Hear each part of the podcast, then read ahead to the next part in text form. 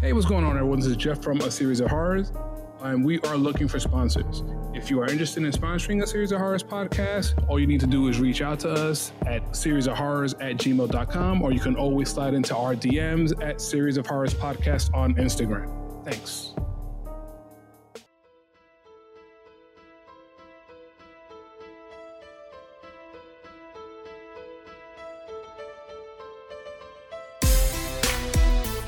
Welcome to the series of horrors. I'm Jackie from Canada.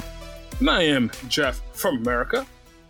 And today we are in bonus episode land. Yes, we are a mysterious land. Yes, mysterious and cold and um shadowy, foggy. Glitchy?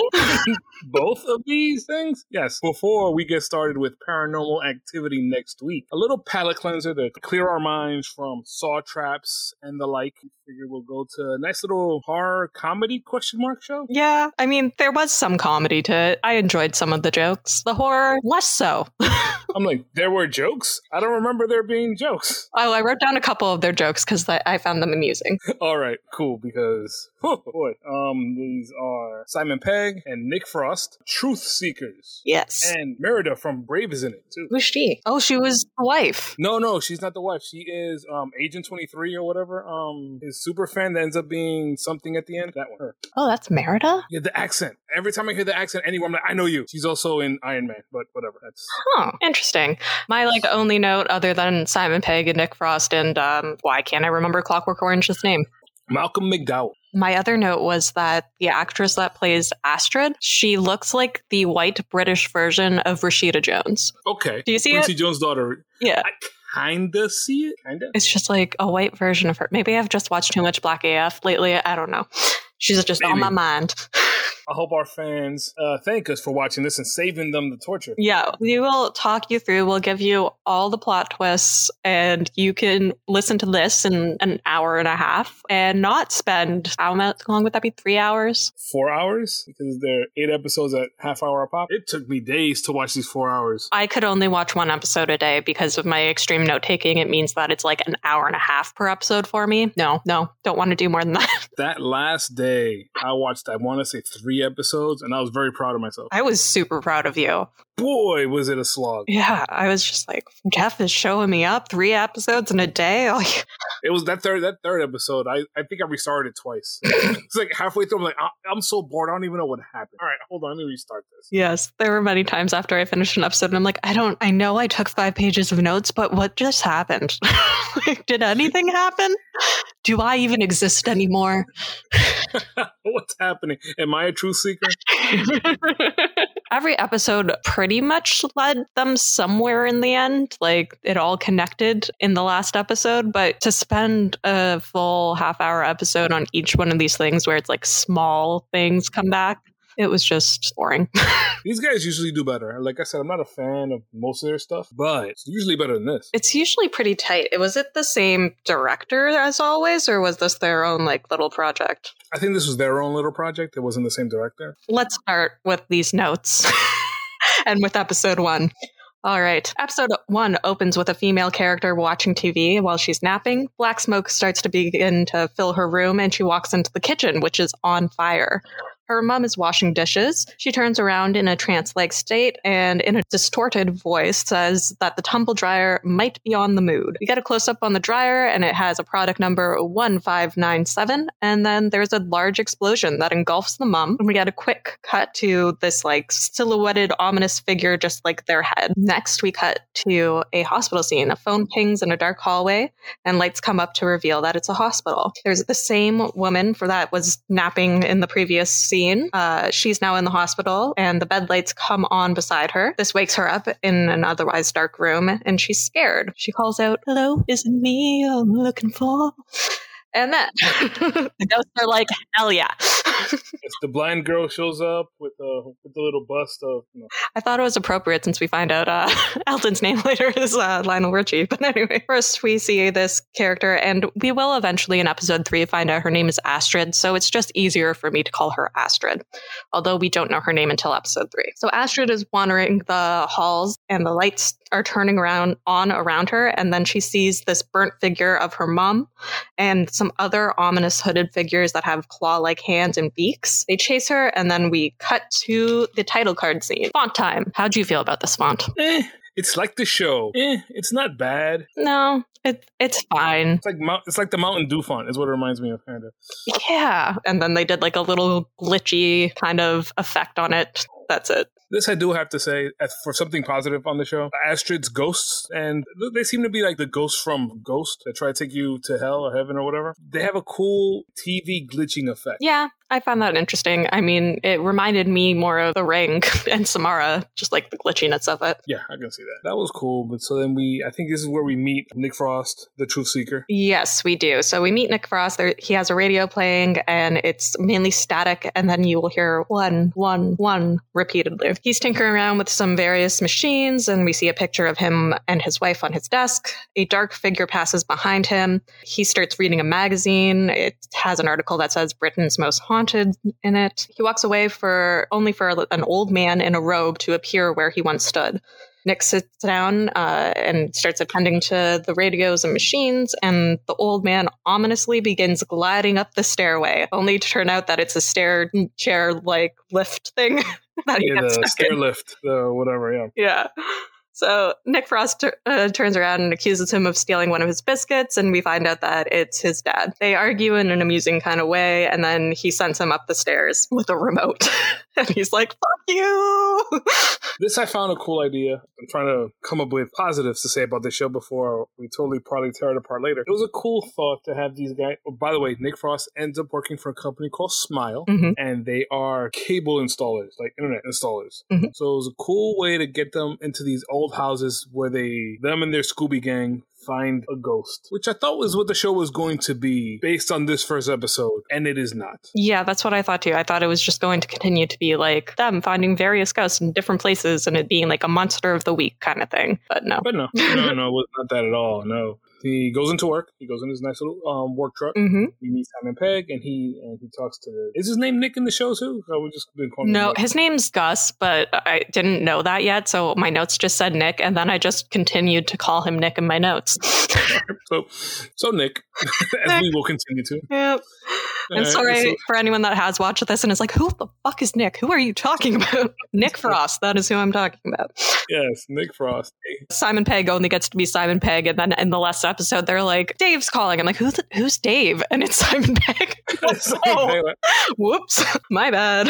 Also, if you're a fan of Simon Pegg, no need to watch this. He's barely in it. Yeah, barely at all. I he probably filmed all his scenes in one day. It looked like it. He's wearing the same outfit. He's wearing the same set of clothes. A lot of them are wearing very similar outfits constantly, which really that kind of threw me off because I started to notice that Astrid was always wearing the same clothes. But then I'm like, but so's Nick. and like Elton always wears something similar too. Okay, I guess they're just like supposed to be cartoon characters that only have one outfit. Nick's sister, I can't remember her name now. She kind of wears different things. You mean Elton's sister, Helen? Uh, yeah, Elton's sister. Yeah, Helen. Yeah, mm-hmm. she was. She's wearing different things. I think. Yeah, she's always changing, but she's also like that's part of her thing, right? Like she cosplays, she does things, right? So yeah, and I thought she was going to be in it more. Like there's so much. Like she, her character had potential. It was. Mm-hmm. Uh, so annoying. But um, so we find out uh, in his office that uh, in Simon Pegg's office mm-hmm. that Nick is the best installer in the history of cable installation. Yep. He's just the best. And because he's the best, he needs to train up the new employee, which is Elton, as we discover. Elton says that he's, as they're leaving the place with their new assignment, Elton tells Nick that he's sorry about his old partner. And Nick says, he's dead to me. He joined ISIS. And then, as Elton's shocked, he specifies infrared specialist internet systems, not, not the ISIS. terrorist. but I liked it. I chuckled at that one. I, well, I didn't chuckle. I smiled. Yeah. I, I smiled at that one. Mainly because Nick doesn't even know what the other ISIS is. Yeah. He's like, what else would it be? And then like lists a different acronym that's ISIS crisis. like, like, come on, what what else would he have done? He comes, of course, with this, the the rival cable company ISIS. Yeah. not Smile, and their big thing they want to have hundred percent coverage in the UK. mhm, exactly. There's a cool little map about with a percentage on it. Yeah, that was an interesting infographic. Nick is being rather condescending to Elton, and then in his truck, he's listening to that same radio station that just says one all the time. Elton asks him about it. He says that it's a number station. It's a secret long wave transmission that has been repeating since World War II. No one knows who sends them or what they're for. This one is the Lincolnshire Poacher. Elton says, It's a bit creepy. Should we listen to five? And as he reaches to change the station, the transmission says one five, one five, one one one five. Then it plays this electronic tune. Nick starts freaking out. What did you do? It's never broadcast anything but the number one. This must mean something. Then they drive off to their job. And we find out that Elton's full name is Elton John. Which again makes me smile slash chuckle.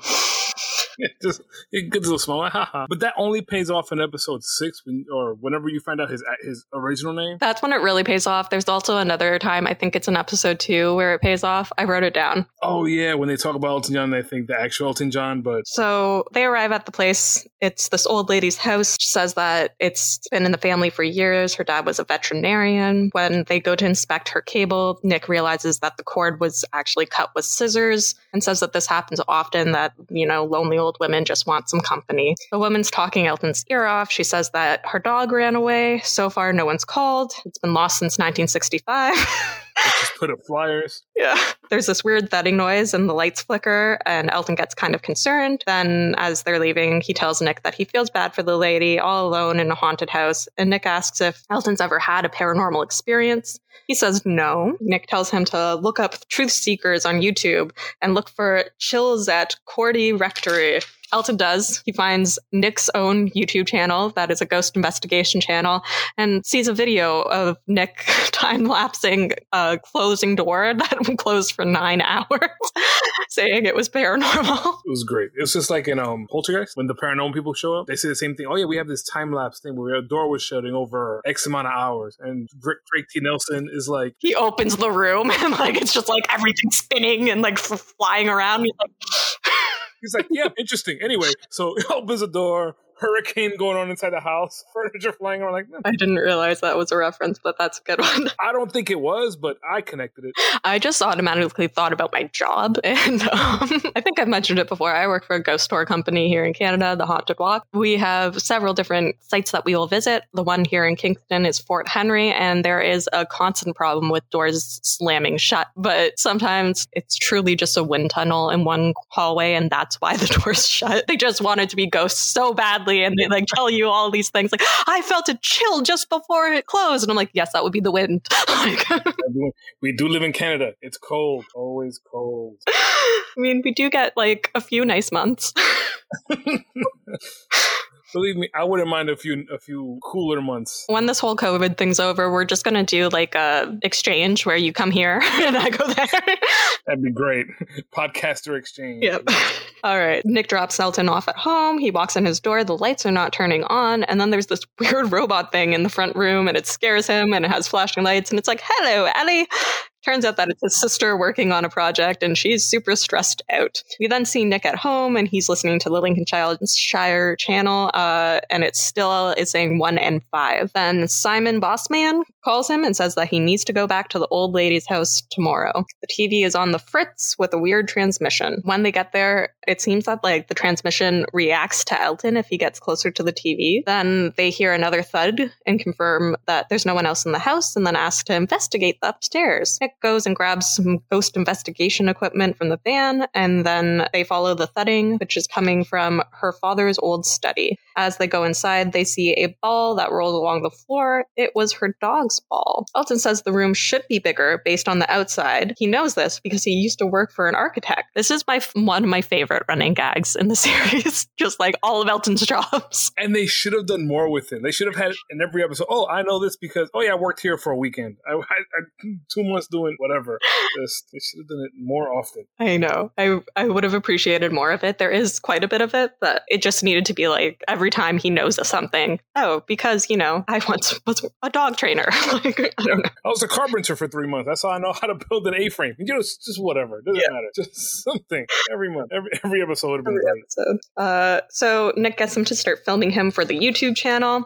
And Nick throws the, the ball at the wall to find out that the wall is hollow. He puts his hand through the wallpaper and then they find a door behind it. They go inside of this new little room and they figure out that it's the same room that's been showing up on the transmission on the TV downstairs. They find a series of cassettes and one of them is called Pepper, which is the old lady's dog's name. So they decide to play it. And I love Elton's line here because he's like, Should we be doing that? Haven't you seen the ring?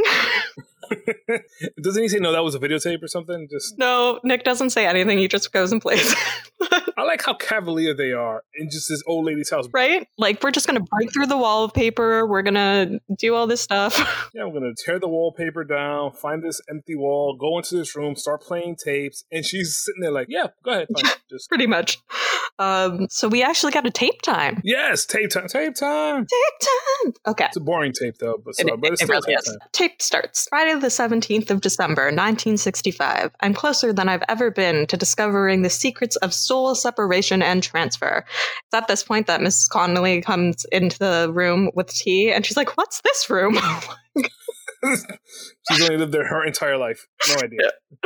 the tape continues. Alas, I've run out of test subjects, but can't stop now. Quiet, Pepper. Go and play. Hmm. Pepper, come. Good boy. That's a good boy. Don't struggle. Nick lifts the sheet off of this skeleton of a dog that like still has eyes though and like some tendons and it's like hooked up to this device. And Elton's like, is it still alive?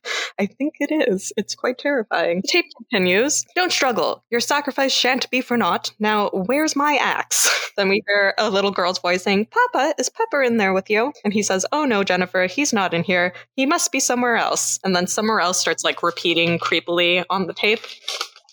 Yeah. And then Pepper Skeleton starts like shaking, and then these blue and green sparks come out of him and they enter the old lady. They turn off the tape and they leave talking about where they think Pepper has gone to and where do souls go to question mark who knows then we hear a voice inside of the house it's the father's voice and it says Pepper come the old lady then like gets down on all fours Hops up the stairs pretty much, so was possessed by the puppy. yeah she just starts like barking and acting like a dog and then you hear the dad's voice say good boy And that's it. pretty much. Nick is at, then uh, says to Elton he's his new lucky charm, and Elton says he's going to be leaving the company. He's not cut out for this. He doesn't want to go around to spooky houses. And then the Lincolnshire transmission now says 157, which I found odd because later the number that keeps on repeating is 1597. So I wasn't sure if I got that right, but that's what it says right now. And then they almost hit a person who's running across the street. Then Nick says, This means something. They drive off, and we see the burnt mum and the hooded figures with the beaks in the trees. And Elton's still saying that he's not cut out for this. And they reveal that behind them, inside the truck now, is the woman from the start, Astrid, and she's hiding in the back of their truck. End of episode one. What do we think about episode one? Um, it was pointless. I don't know if it's pointless because I know the rest of the series, or if it was pointless at the time. That's the one thing I don't Yeah. have. It was a whole lot of setup, really, is the only thing that it's for. It was fine. I I enjoyed the old lady being the dog at the end. I found it quite humorous personally because uh, I had to pause to take notes and I like paused where she was like mid like dog transformation and it looked really funny on my screen. Yeah, it was okay, but it didn't leave me being like, okay, need to get to episode two. All that happens in this episode, you meet Astrid, kinda. You see Astrid, Mhm. and then you get introduced to Gus, his dad, and Elton John. Mhm, pretty much. That's it. That's it. Like they're done with all that stuff in like the first five minutes, maybe ten. Yeah, and then I guess the doctor comes back, but The doctor comes back, kinda, and then they they introduce the idea that a soul could move from a person, from one person to another. yes. Or it could be put in a machine, or it could be the soul is transferable into things if you do something. hmm Yeah, which is, I guess, the premise for the whole entire show. So important, but eh?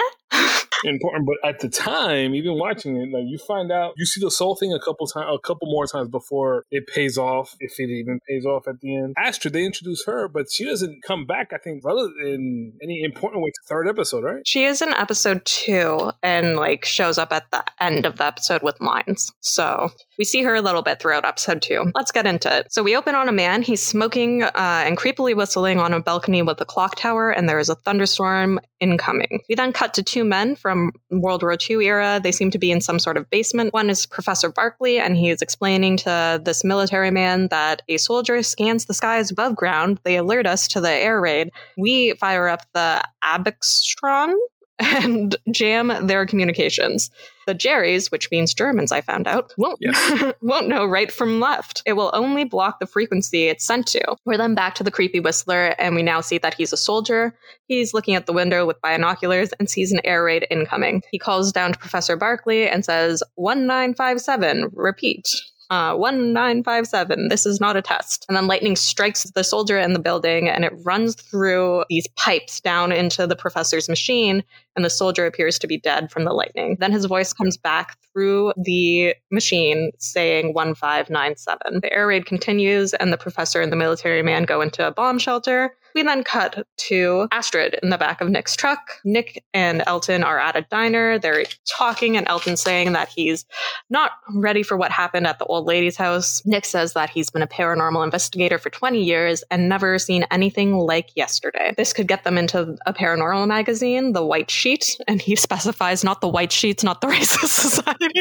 it is a magazine. This, this, this is a good one about ghosts, not the bad one. Yep, exactly.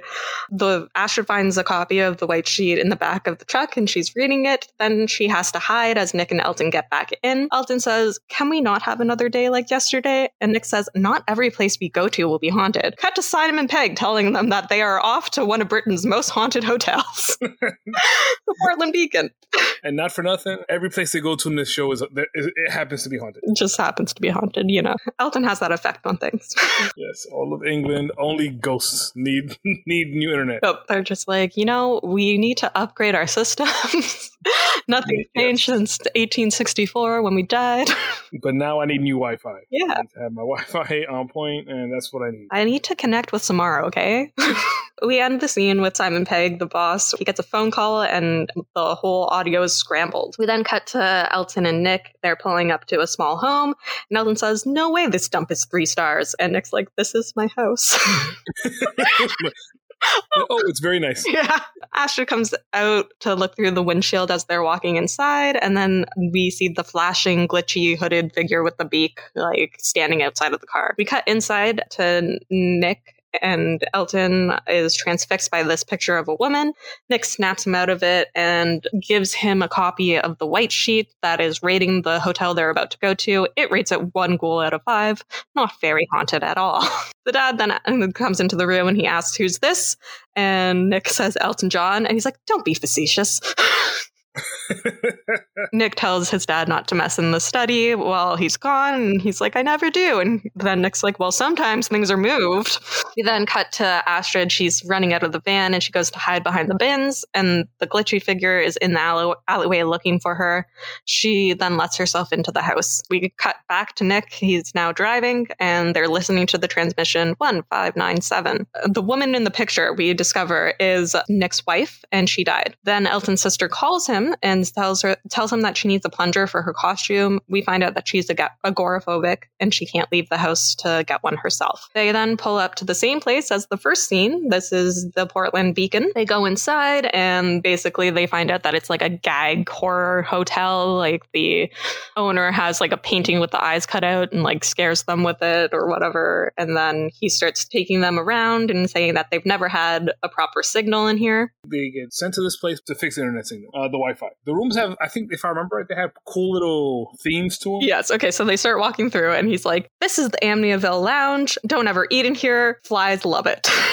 But um, uh, Room two, it's blocked off. It's too dangerous for guests. It's cold. You get shocks from everything, and you hear bumps throughout the night. This is room 237. It's a twin. Shining reference. Haha. That's the Nightmare on Elm Suite, and this is the Psycho room. But before that, we did cut back briefly to Nick's house, and Astrid is poking around in Nick's study when the dad comes in and he starts messing about. We're back in the Psycho room, and there's a nice little jump scare as the man's wife is sitting in the chair dressed as Mrs. Bates. And he's like arguing with her to get them tea. And she's like, fuck no, you get it. And he does. And he does, like a good man. But, anyways, Nick sends Elton back to the psycho room with signal tester and a walkie talkie. Elton tries to open room two and then is stopped by Byron, the, care- the caretaker, who is like ancient. he's so old. He says, uh, Elton explains that he's not staying here, he's just here to fix the signal. And Byron says, maybe something's jamming it. Nick uh, is trying to radio Elton with no response. Then the door to room two opens on its own, and you hear the tune from the Lincolnshire broadcast Elton goes into the room and the door shuts behind him. Nick gets the Lincolnshire broadcast on his walkie, and then Elton is trying to radio him, panicked, but it keeps on cutting out. So Nick goes running to try to get into the room and he's asking the owner to help him get in. They eventually get in and the owner says there's no lights because all the bulbs keep on blowing and they're looking for Elton. And we get a little jump scare. He's like hidden under all the dusty sheets in the bed.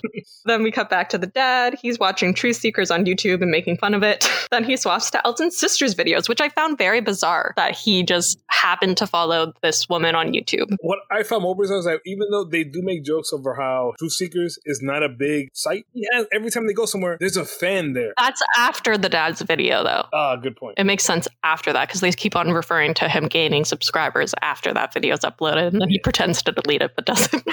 yeah, that's a good point. I mean, yeah, because his dad goes viral looking like a bunny with with a bunny filter. That's like one of the most exciting things because he's he's in his pants, as they would say in Britain. he's in like tidy whities and like has this bunny filter on him, and it's trying to figure out how to get it off. And then instead of deleting it or removing it, he uploads it to YouTube. And then it's the most watched video on the Ghost Investigation channel. Where were we? Oh, he's watching Elton's sister's videos, but then we see that Astrid is spying on him, and then she sees the glitchy ghost figure behind him, so she runs past him while he's not paying attention and hides in the bathroom. Sorry, as she's running through the hallway, I forgot she we see the burnt mom coming down the stairs and that the figures are in the hallways, and that's when she locks herself in the bathroom. I have a question. Yes. Knowing what we know now about Astrid, would uh, Malcolm McDowell have seen her? Hmm. Maybe not. Maybe she was still. Yeah, because she doesn't come back to. All right, screw it, because it doesn't matter. the moral of this episode: screw it, it doesn't matter. Okay. In episode seven, we find out that Astrid is dead Yes. and died 15 years ago or something. Like, Yeah, in '97. So So, and she doesn't come back to not be dead until the next episode, episode three. yeah. So I guess she was a ghost at this point. And I found it strange as I was watching the episode. How do they not notice her in the back of the truck? Just like, how do they not see her? Like, they can't be that oblivious to the world where they don't notice another person in the truck with them. It's not that big. Yeah, you would think, and like she's hiding underneath like a blanket, but still. Still, uh, or even in the house, there's other people in the house. I, they do. My, Malcolm McDowell is kind of senile, not really senile, but he is not all there. I guess the best way I could put it. yeah, I was thinking the same thing at this point, but then I just like quickly ended up ignoring it. Yeah, because I'm like, oh, this is a bad show. Yeah. doesn't matter. It being a bad show saved them. We cut back to Nick and Elton. They're talking about why Elton went into the room when it's blocked off. And he says that the door opened and he heard the tune from the Lincolnshire poacher. And Nick says that he could hear 1597 while Elton was in the room on the walkie talkie. They go back in and Elton starts having like a panic attack in the room. Nick leaves to go get something from the van. And Byron just like sneaks into up upon Elton into the room and he goes, I wanted to take my favorite book off the shelf. And he does, and that opens the secret door. Nicken comes in and gets Elton to start recording. They head on down into the down a stairway and into the basement. They find this skeleton there and they say that the skeleton's probably been there since World War II. And Elton says this is a naval door. It's from the 1940s. He knows this because he was a cleaner at the Imperial War Museum. Then we hear from the radio, get back, you Nazi scum, at 1597. And then the machine starts interacting with them. They find out that it's the soldier named Alfie, so Alfie Atkins from the beginning, and that the power from the lightning transferred his soul into this machine. He is jamming the signals, all the signals, and the only way they can make him stop is to confirm with him that the war is over. and that they won. They talk to him for a little while, and then they convince him that the war's over, and it's been over for a good while now. And then Alf says, "Hey, there's a door here. Maybe I should go through it." Mhm. He goes through the door, and voila, signal unjammed, hundred percent coverage all over the UK for Smile. And then as they're leaving, Elton tells the owners to say bye to Byron for him. There's this like long pause, like, oh, is Byron a ghost? I don't know. And then they're like, oh, you mean Mr. Barkley? He's been here forever. He came with the hotel. he got amnesia during uh, the war, and then Elton runs off because he sees him raking leaves or something, and so he yeah. goes and asks Byron for his plunger that he randomly has attached to his utility belt. And so then, as he's like leaving, he says, "Thanks, professor." Professor, and this like jogs Byron's memory a little bit. I think he was a professor from the beginning of the episode. Yes, exactly. Well, when they say Mr. Barkley, then I knew. Like, he, so he remembered his name. He just didn't remember he was a professor, apparently.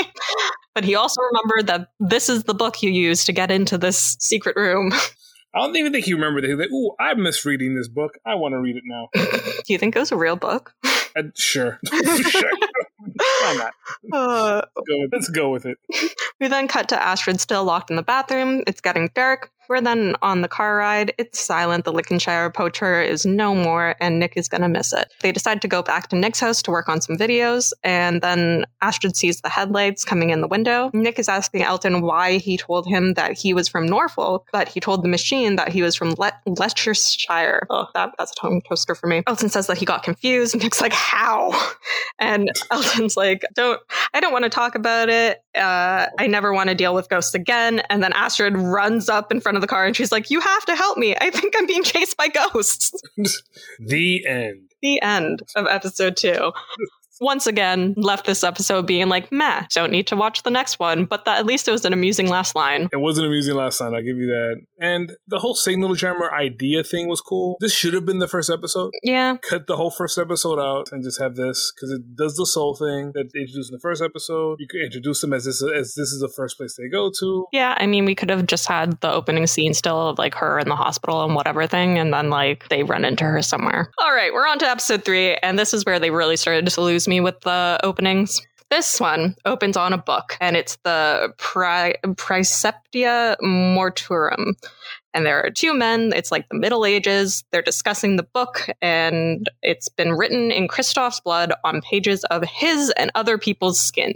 So it is a Necronomicon. Exactly. The book contains magics. The publisher brings in an interested party, he's masked, and then he tears a page from the book, kills Antoine the publisher, and kidnaps Kristoff.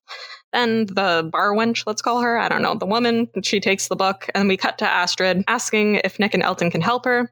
Nick says that the sensation of being haunted can often be triggered by intense psychological trauma. Astrid says her house burnt down and she saw her mom on fire. Then she was taken to a hospital, but instead of doctors, there were groaning shadows that chased her and saw her mom again as a smoldering ghost. Nick says that would do it. And by the way, before we go too far, did you notice the bar wench had bandages on her arm because she was one of the volunteers that gave pages? I did not notice that. That's funny.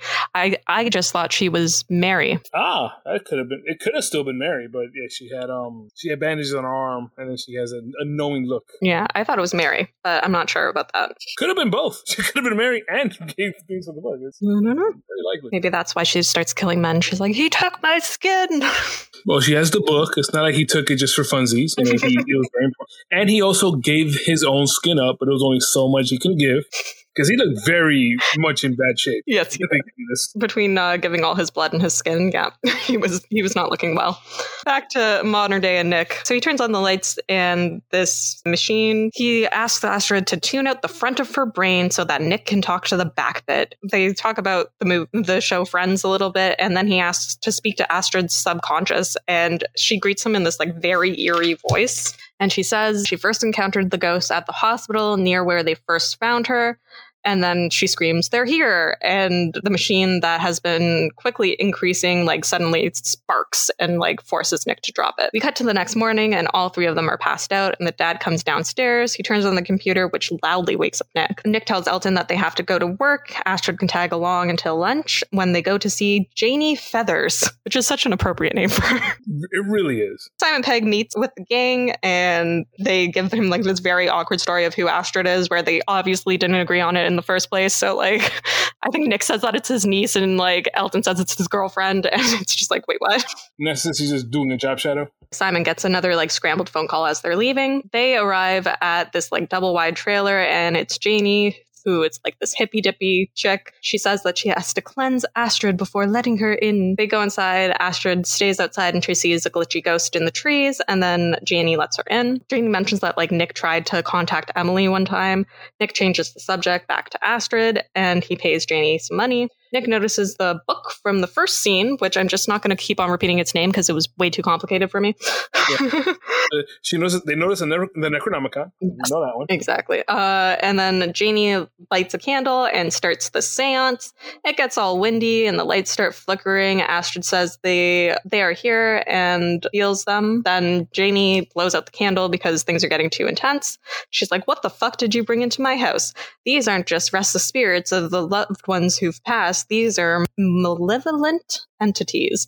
And somehow we've just rolled out the welcome mat. She says that she can't help and she's not sure that anyone can. And then she ushers them out and we see that the book is missing. We cut away to a scene of the dad accidentally uploading that video we mentioned with the bunny ears and the underwear. We then cut back to the gang and Elton is offering for Astrid to stay with him. As they arrive at the house, Helen, his sister, is not happy about him offering this. And Astrid hands Nick a pamphlet for the sisters' cosplay convention convention coming up. He sees on it that Dr. Peter Toneby is going to be giving the talk about interdimensional consciousness, aka ghosts. Nick gets super excited about it. And then he heads home, and it turns out that he has the book and he starts looking into it. He pulls out a paper that says Discerning Fact from Fantasy in the Diabolical Magic of the Praecepta Mortuum, uh, and it's by Emily Roberts. So clearly, Emily's his wife. We're, we're putting that together. They haven't said it yet. He's cross referencing with her paper and the book, and then he calls Elton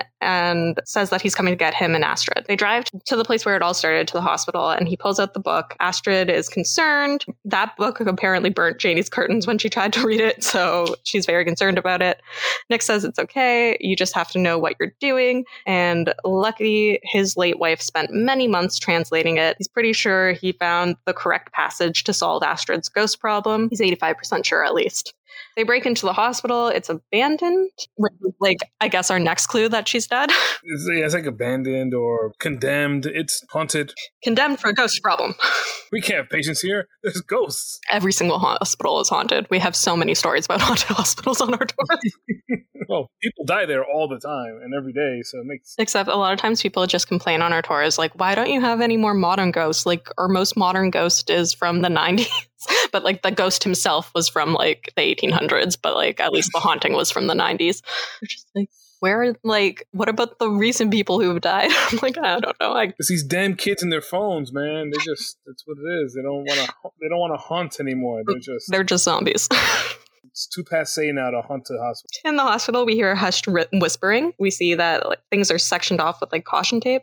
Astrid leads them back to the bed where she woke up, and Nick sets up a camera. Nick then says that they must leave her alone there for the spell to work. Elton's asking if they can, oh, if they can please go back to normal jobs after this. Why? We're on the cusp of, cusp of something, Nick says. And Elton doesn't want to be on the cusp of something again. He refuses to explain what that means. Nick starts reading for the book and says that the caster must first take a sip of tepid urine. So he starts peeing in a bottle, and Elton starts looking over the text while he's doing this.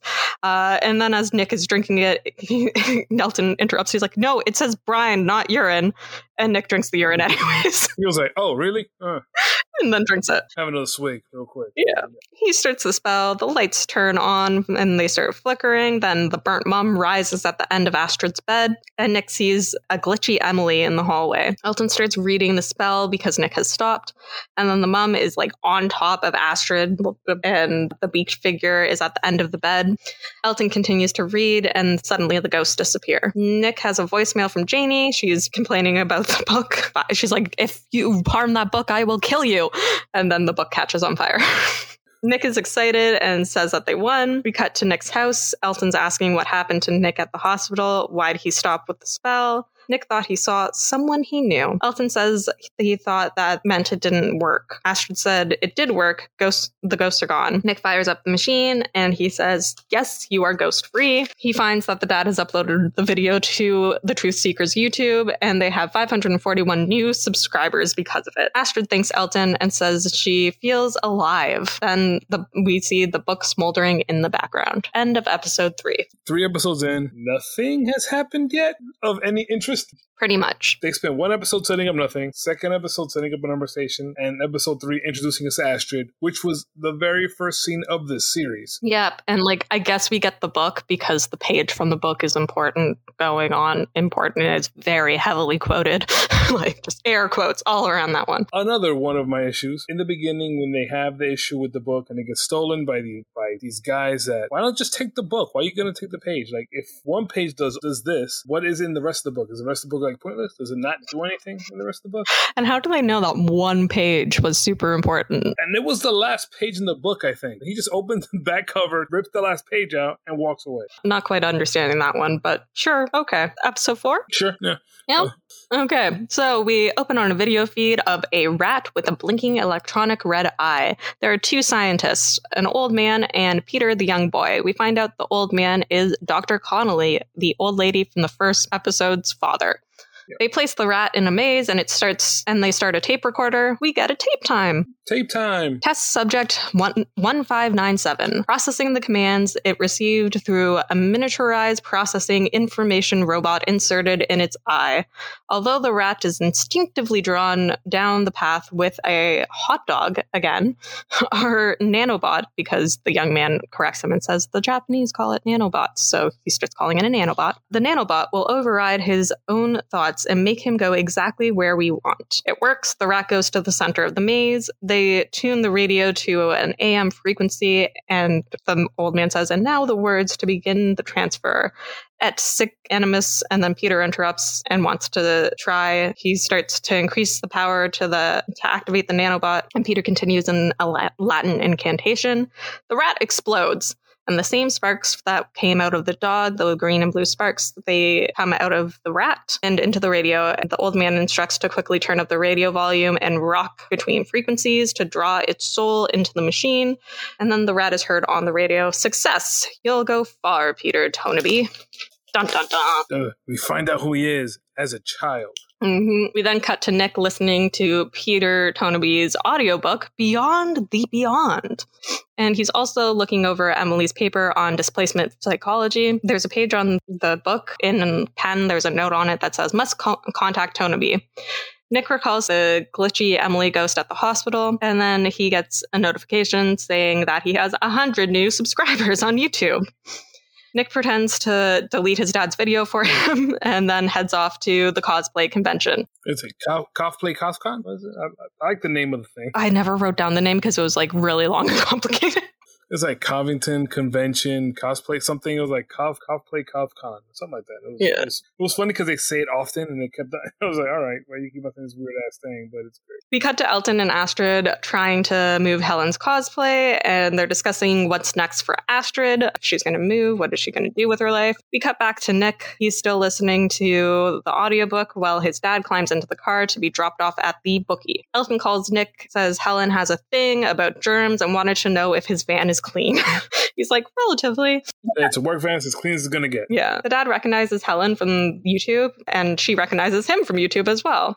They both relate to being alone all the time. And the dad's like saying some sad things about how Nick always like abandons him, whatever. And Nick's like, I did invite you. And he's like, Did you though? it's like he did, but you know, he likes playing it all. Like because you could tell he Malcolm McDowell does not like Nick. No, not at all. The dad and Elton are the best parts of the show, is my note here. The shtick gets old with the dad after a while. They, they go to it too much. Mhm. But I like the sister a bunch. yes, I do too, as she gets more introduced. But at this point, it was the dad and Elton that entertained me the most in the show. Helen on the drive starts giving Richard, who's the dad, advice on how to market his brand as a YouTuber. They then arrive, and Helen asks to be left alone in the van. The rest take off. And to the talk, the talk by Tonaby, Helen asks Elton to take lots of footage for her. Elton explains to Astrid that they've been coming for five years and that Helen's never made it inside. Elton is getting some general footage for her when this man in a bad wig comes running up and screaming at them, They're coming! They're coming! Help! Help! And Astrid's like, Ah, you're Kevin McCarthy cameoing in Philip Kaufman's 1978 remake of Invasion of the Body Snatchers. He's like, yes, you're, you're, you're great. You knew that. And then he asks if they've ever had an immersive horror experience. They look at each other, reminisce on the past few days, and they're like, yes. yes, we have. And he says, there's more inside. You have to happen upon them, though. The safe word is fire. And they have this whole conversation of like, isn't that a misleading safe word? He's like, do you really think so? Do you really think yelling fire in a crowded room is good?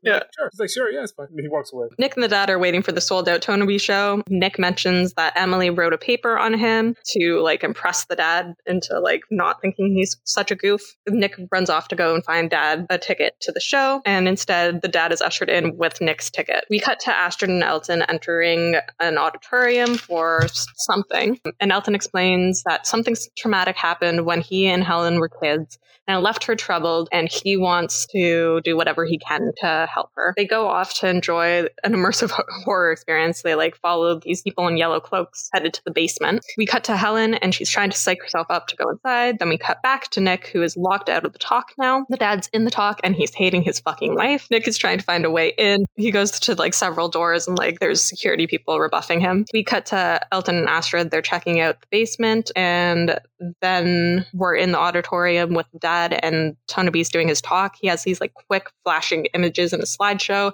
It's very Clockwork Orange, which is ironic as the dad is from the Clockwork Orange. Then Tonaby's reading an incantation while the images are flipping, and I'm like, oh, he's brainwashing them? Question mark. A woman walks up to him and takes whatever he's been reading from. We will find out what it is later. We're back to Elton and Astrid, and they they hear chanting behind a door. They start filming, and they enter the room. There are men in sorry, they were red cloaks, not yellow cloaks. There's men in red cloaks, and a woman, and the woman from the lecture is bringing in the page from the book that's like in plexiglass, and this is obviously a cult, but Elton and Astrid think that it's the immersive experience. So they're just like, ooh, this is so exciting. And they're like, what are you doing here? Like, you're not allowed to be here. We're going to have to kill you. And they're like, oh, this is so real and so fun. Wow, this is so interesting and so intricate. You guys really go all out on this. Yeah. One of the guys in like the cloak stabs the other guy. And then they're just like, okay, we've had enough. And they yell fire and then leave. No, it's the other way around. Like they they're coming to get him, and they're like, "All right, fine, I'm done with this. They go fire." And then the guy, one of the guy in the back goes like, "Fire!" And then stabs the other guy, and then Yeah. yes, they leave Mhm. in the in the hubbub. Yep. Meanwhile, in the lecture, they are putting needles into the audience's eyes. And then Nick is still mad that he didn't make it in. He finds Helen still in the truck. He gives her this whole pep talk of like about going inside and whatever. And then we see the cosplay competition, and Helen's costume wins first place. And Elton's so proud of his sister for making it inside. And then the dude guy that was actually from the horror experiences at the costume contest, and he asks Elton and Astrid why they didn't come to the experience. And they're like, we, we did. The blood effect was great. And he's like, oh, you did come. Cheers. Awesome. Great. Then they're leaving the convention center. Oh, also, I forgot my note about the convention center. That is where they filmed A Clockwork Orange, apparently. Oh wow! All right. yeah. So it's even more of a reference within it. But, anyways, they're heading out with Helen like speeding away to get to the car. And they're like, Helen, like, we're so proud of you, whatever. And then it turns out that it's Nick in the costume. And Helen's super excited that he won the costume contest for her. And she says that she'll be helping him with his YouTube in exchange for him doing this. The dad says that he fell asleep in the talk. And then it, there's a reveal that there is now a nanobot in his eye. End of episode.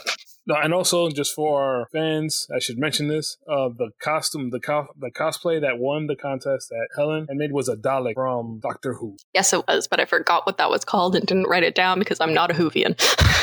Neither am I. I tried to get into it and I just I, I fell off. Just in case you're yelling at, at your speakers, and that's a Dalek. And if you've gotten this far into the series, I commend you. This was. Oh. So that episode, again, with the, it felt like a whole bunch of nothing. Yes, there was this setup of Tonabi and the nanobot, I guess, but like when you're watching it, you're like, huh? I'm just bored and confused. The main problem with this show, now that we're halfway through, it is beyond poorly structured. They do nothing for six episodes and then try to pay everything off in the last two. Yep. They just spin their wheels. Six episodes, setting everything up. Then when they're doing things in the, in the last episode, you're like, oh, okay. And even then, it's kind of whatever. In this one, uh, this is the one where they had the reference because they introduced you to Toynbee, which is the main antagonist of the series, and he doesn't show up for the first time until now, Mm-hmm. which makes zero sense. And you see him in the beginning of this episode speaking with the doctor from the first episode, Mm-hmm. but the connection is so loose and so easily missed, might as well not even have it. Yes. The only reason that I knew it was the doctor was before we started recording, Jeff mentioned it to me. I had missed it completely and didn't have it in my notes. So it's a blink and you miss it reference. Ridiculous. But here we are, episode five. We're almost done, guys. Three to go. okay, so we open on a facility. There is an alarm blaring, and there's some sort of security breach. Uh, Dr. Tonaby has a suitcase,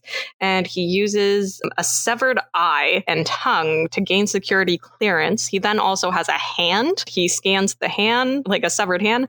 It's the wrong hand, and he finds out that the person that he's pretending to be was left handed. So he has his left hand too. And he scans that, and then he's stealing the page from the book in this facility. We then cut to Nick. He's soldering a chip of some sort. He says that he always felt Emily was keeping something from him. Astrid says Helen's gotten a lead on YouTube from a commenter called JoJo74.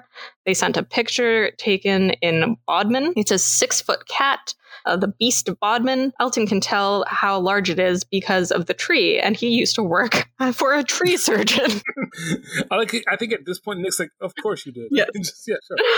Uh, we cut to Tonaby and his female assistant. They're in a car with Terry, who was in the lecture, but I didn't mention him. He was sitting beside uh, the dad at the lecture and tried to like make him stop complaining the entire time. And they're at the jump off. Immediately, Lil' Kim just pops into my mind. I'm like, I've been gone for a minute now. I'm back at the jump off. Anyway, That would have made this episode so much better. if we just started playing the jump off, this is happening. Great. Yeah, just start playing the jump off at this point. Lil' Kim can show up. That's fine. She's not doing much nowadays. She can be there. Terry's just like talking about how he can make a sprite can disappear in his mouth. You know what? Another thing, if you were to do that in this episode, also would would be an improvement. uh, all right. So from here, he says that they can leave the pla- this place and start again in, on Eternus. Tonaby and the lady leave the car and lock it, and they say not all of us can make the transfer. Others have to make a different sacrifice.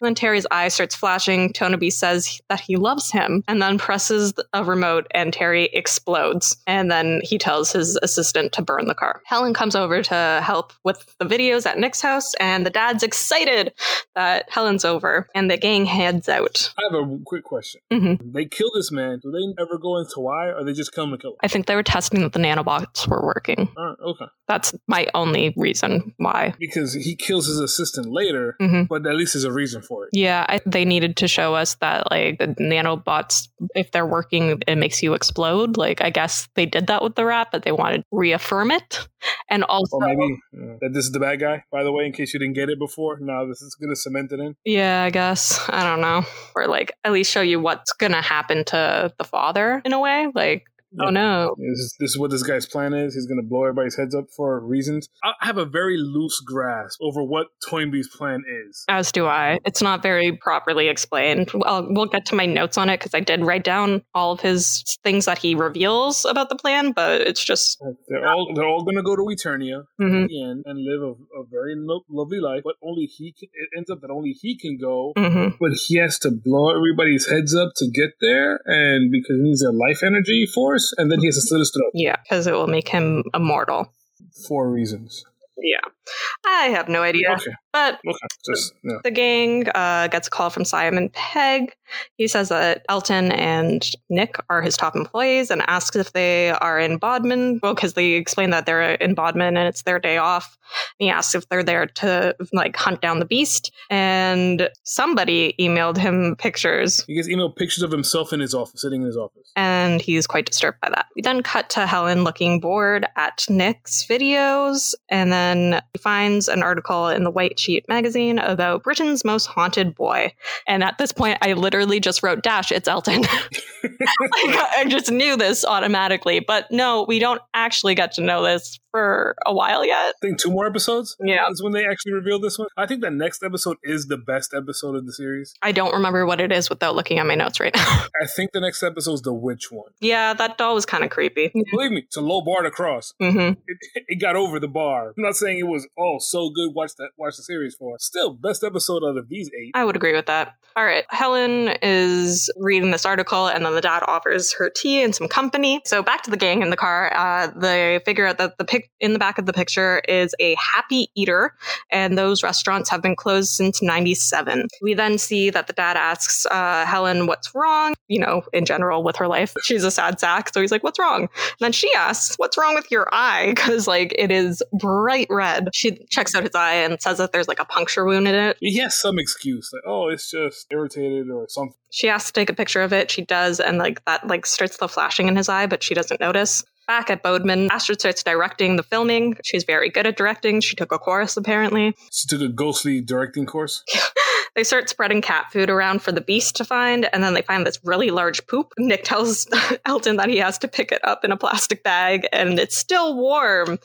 And then they can hear like growling noises. The growling's coming from two different places. They break into the abandoned Happy Eater, and there's music that's playing faintly. They notice a hot cup of tea sitting out. Elton decides to shake the vending machine for some shrimp chips, I think it was, and this uncovers another secret door. Elton's really good with the secret doors. We find out, I guess, why later because he's the conduit. He is Cole Seeker from the Sixth Sense, I guess. I guess so. You know, he is a door, so he finds doors. He oh, he's the keymaster or the gatekeeper. His goes on. So this doorway leads to a stairway and then down into a basement full of Charlie Day walls.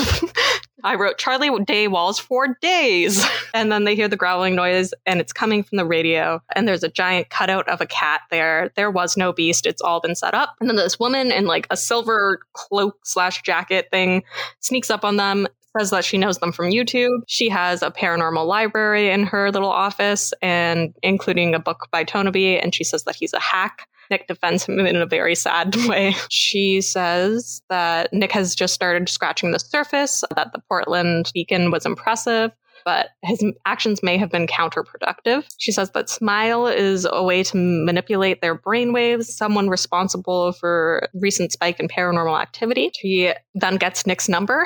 I, my note is that she's generally pretty wacky. And then she doesn't want to be queen. And she wants to hunt bears or something. I don't know. With her bow and arrow. You know, she has like these three mischievous brothers. They just keep on eating all of her food.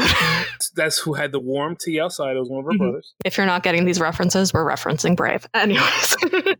Actually, I saw that movie once when it was new, and I literally I mentioned everything I remember from it. As did I. Like I'm just like, oh, and her dad was funny, and his name was Fergus. like that's it. Anyways, we cut to Helen. She's heading home, and the dad notices his eye flashed red in the mirror. And when he covers it and reopened his eye, he has flashbacks to the lecture and everything, and the needle piercing his eye. Nick uploads the Beast video, and it says case unsolved. We see JoJo 74 watching it. That's the end of the episode. Oh yeah, because the only thing we missed with JoJo seventy four was oh I knew you guys would find. I was hoping you guys would find out this was a fake, but please don't post that it was a fake, and then he ends up doing what she says or something. Yeah. He just says that it's unsolved. All right. So that episode, once again, not a whole lot happened. This episode exists to show Toynbee's a bad guy and introduce us to JoJo seventy four because she does come back. She does come back, but Granted, I don't know what her point is to come back, but she does. agreed. And I knew she was gonna come back, and I'm like, hey, you're actually somebody, so you'll be back. I've been having this issue lately where I hear like generic white man presenter voice, and I am automatically I'm like Chris Harrison from The Bachelor. It's never him. I'm like I just think everyone is him. Apparently, What are you gonna do if it is him one day? He's just like, oh wow, it, it is. It happens to be Chris Harrison. I mean, like based on what's recently happened, I'll be like, oh, that racist bastard. But anyways, okay. So on to episode six. We open. It's a rainy day, and there's a shot of various old buildings, and we hear a church bells tolling. We cut to an imprisoned woman with a handmade doll. Three men come in to impale her on what they call the heretic spike for murdering 12 men. She's a witch, apparently, and she has the book. She transfers her soul into the doll, and then we cut to Nick. He is planning to go live stream. Simon Pegg says that there's a big push in the Chestershire area. There are lots of installations, and he gives Nick and Elton first dibs on what they would like. Elton asks, Why are, are you looking for 100% coverage all over the UK? And Simon says, So wherever customers are in the UK, they have coverage. Elton confirms it's not so they can control everyone. And Simon's like, no. They go to the Chestershire Institute because that's the one that Nick chooses, as it used to be an insane asylum, and now they're turning it into apartments. We cut to Toneby and his assistant, and they are in what he calls the sacred spot. It's a mystical place where the convergence of ley lines ensures that the barrier between dimensions is weak ancient magic resides all around, an electromagnetic shield through which which the modern world cannot never penetrate. And I say to that, not a good enough reason to use the word penetrate. You sure? I don't know. It seems like it's halfway decent. It's my pitch perfect reference that I always say whenever someone says penetrate. It is my best friend's favorite rom com, so I have seen it many times, although I hate it. And my main criticism of the movie is that Anna Kendrick wants to be a DJ, and the way that she's going to become a DJ is by only remixing the song Titanium. And she does it like eight times. like, I hated the song to start with. Can you stop remixing it? Okay, I thought you were going to say Anna Kendrick really wants to be a DJ and hates that her dad wants to pay for her college and her apartment so that she can get a, a real education. There's that too, but Titanium was worse. that is what I thought it was. I'm like, all right, because I, I have an issue with that. I do too, but like that's like a common thing in rom coms, right? Like, oh, dad, you want me to succeed at life, Ugh. but like succeed and do, and you're not even telling me to not ever be a DJ. Just go to school and DJ on the side. I refuse. It's all about the art. I'm like, all right, yeah. And then you're gonna pay for my college in this huge ass apartment complex that I live in. Apparently, I think those were the dorms because she has a roommate. I lived in a dorm. That was not a dorm. Oh yeah, yeah, yeah. No, it's movie dorms. Just like the movie oh, okay. dorms are always like ridiculous. It's like, oh, we live in this palace because that's what dorms are here. I'm like, I lived in a dorm. Um, we had one bathroom for the floor. Oh God. And my room was a ten by six cell for two of us. Yeah, no thanks. I was in an off residence residence building, so I had my own private room. We had two bathrooms, and like the unit was shared between five people. Uh, but anyways, back to this show. Uh, as Toneby is saying that like no like modern technology can reach us here, his assistant's like, "Ooh, I have four bars." He's like, that's not possible. Yeah. Pulls out his phone, also four bars. And I think it's a text message or something. He, well, he decides to call the Portland Beacon and be like, what oh, the fuck is happening? And this is the hotel from episode two. He talks to the wife, Wendy, and it turns out that she has a nanobot in her eye. He tells her to start preparing for the eclipse. Tony says that he got an email from her hotel for the first time in 10 years. And then she's like, they fixed the Wi Fi. And he asks what was the problem and who fixed it. And she's just like, Smyle fixed it. he's dun, dun, dun. I don't like oh, no. M- must look this up. Yes. We cut to the gang and Helen, and they're organizing for the live feed. They're off to the Institute, and Astrid's reading its Wikipedia page saying that it opened in 1810. It housed Peter, the camel killer, and Aaron Kosminski. He was thought to be Jack the Ripper at the end. Closed after the unlawful execution of serial killer Mary Colford in 1868, which I'm like, wait a second. This institute was open from 1810 to 1868, and that's it? What? Really? What what did they do with like all the insane people? Because like that was the height of like, let's throw people into like cages and strap them to beds. And at that time, would they really have closed it for them killing for them killing a, a serial killer? Which maybe 50 years later, yes, but not. I was gonna say based on the treatment of like prisoners in Kingston Penitentiary, where I hear stories of. So the first first warden of Kingston Penitentiary used to like to do target practice on the prisoners. He would shoot bow, uh, bow and arrow at them. That was the treatment of the prisoners here. So I can only imagine that it would be something similar in England. Uh, we then meet the owner of the place. He's a very unpleasant person. He says that this building has been plaguing his family for hundreds of years that and syphilis. Um, don't know how syphilis would plague a family, but whatever. I'm just gonna. I don't want to know. We cut to Helen and the dad. They're chatting about the live stream, and then we're back to Astrid. She asks Nick for his favorite haunting, and he says the Hinkley boy. It was Emily, Emily's obsession. A young man claims to have seen an apparition in his basement, and the world's media descended upon it. Him and his whole family disappeared. They've never been seen again. And I'm just like, huh, wonder who that is. In case you weren't wondering that, you just see the look on Elton's face. And meanwhile, Elton's like, You couldn't pay me to live in these apartments uh, that they're making here. And Nick's just like, No, you have to pay to be in the apartments, hon. That's the way it works. Astrid offers to go room to room uh, looking, and because Elton had chickened out of that role, he says that he's going to stay in the van, but then he tries to be like, no, no, no, I'll go with Astrid. And Nick's like, nah, you, you made your bed. You're going to be in the van. Oh, yeah, by the way, I don't know if we've mentioned this. We probably haven't because it really doesn't matter either. Elton's trying to put the moves on Astrid, like flirt with her, I guess. Yeah. I don't see really her reciprocating until like randomly at the end. Anyway. For no reason. Uh, basically, the last thing she does is reciprocate, and I didn't see any inklings of that the whole way through, but that's neither here nor there.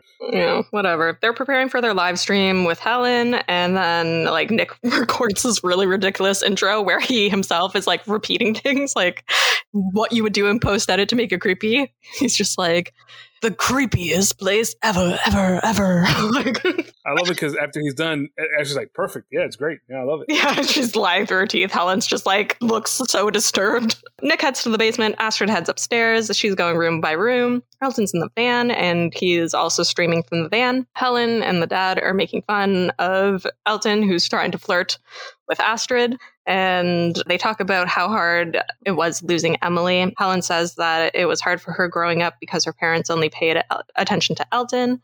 And then it's revealed that the dad is Emily's dad, not Nick's dad. So it's Nick's father in law. Mm-hmm. Yeah, but he's just been calling him dad for 20 years. So why stop now? And it makes sense to why they have such a cantankerous relationship. Mm-hmm. Exactly. Everyone's chiming in. And then Astrid asks how Emily died, and Nick admits that she died in a car accident and then he asked for them like not to do this now with the live stream like let's just do the live stream. Cut back to tonaby they're at their sacred spot. He's on his computer gets a notification about truth seekers. He looks up nick and the live stream. He also watches the portland beacon episode and he gets like this evil look on his face about it. Uh, because they explained that um, at the end when they solved the connection problem, that, that it was a ghost in the machine blocking the signal. Yeah, blocking the signal. So he's like, "Oh, that's why there's signal here now because he fixed it by doing this." Dun dun dun. Yeah, and then we hear Helen tell them that they have 47 viewers on the live stream,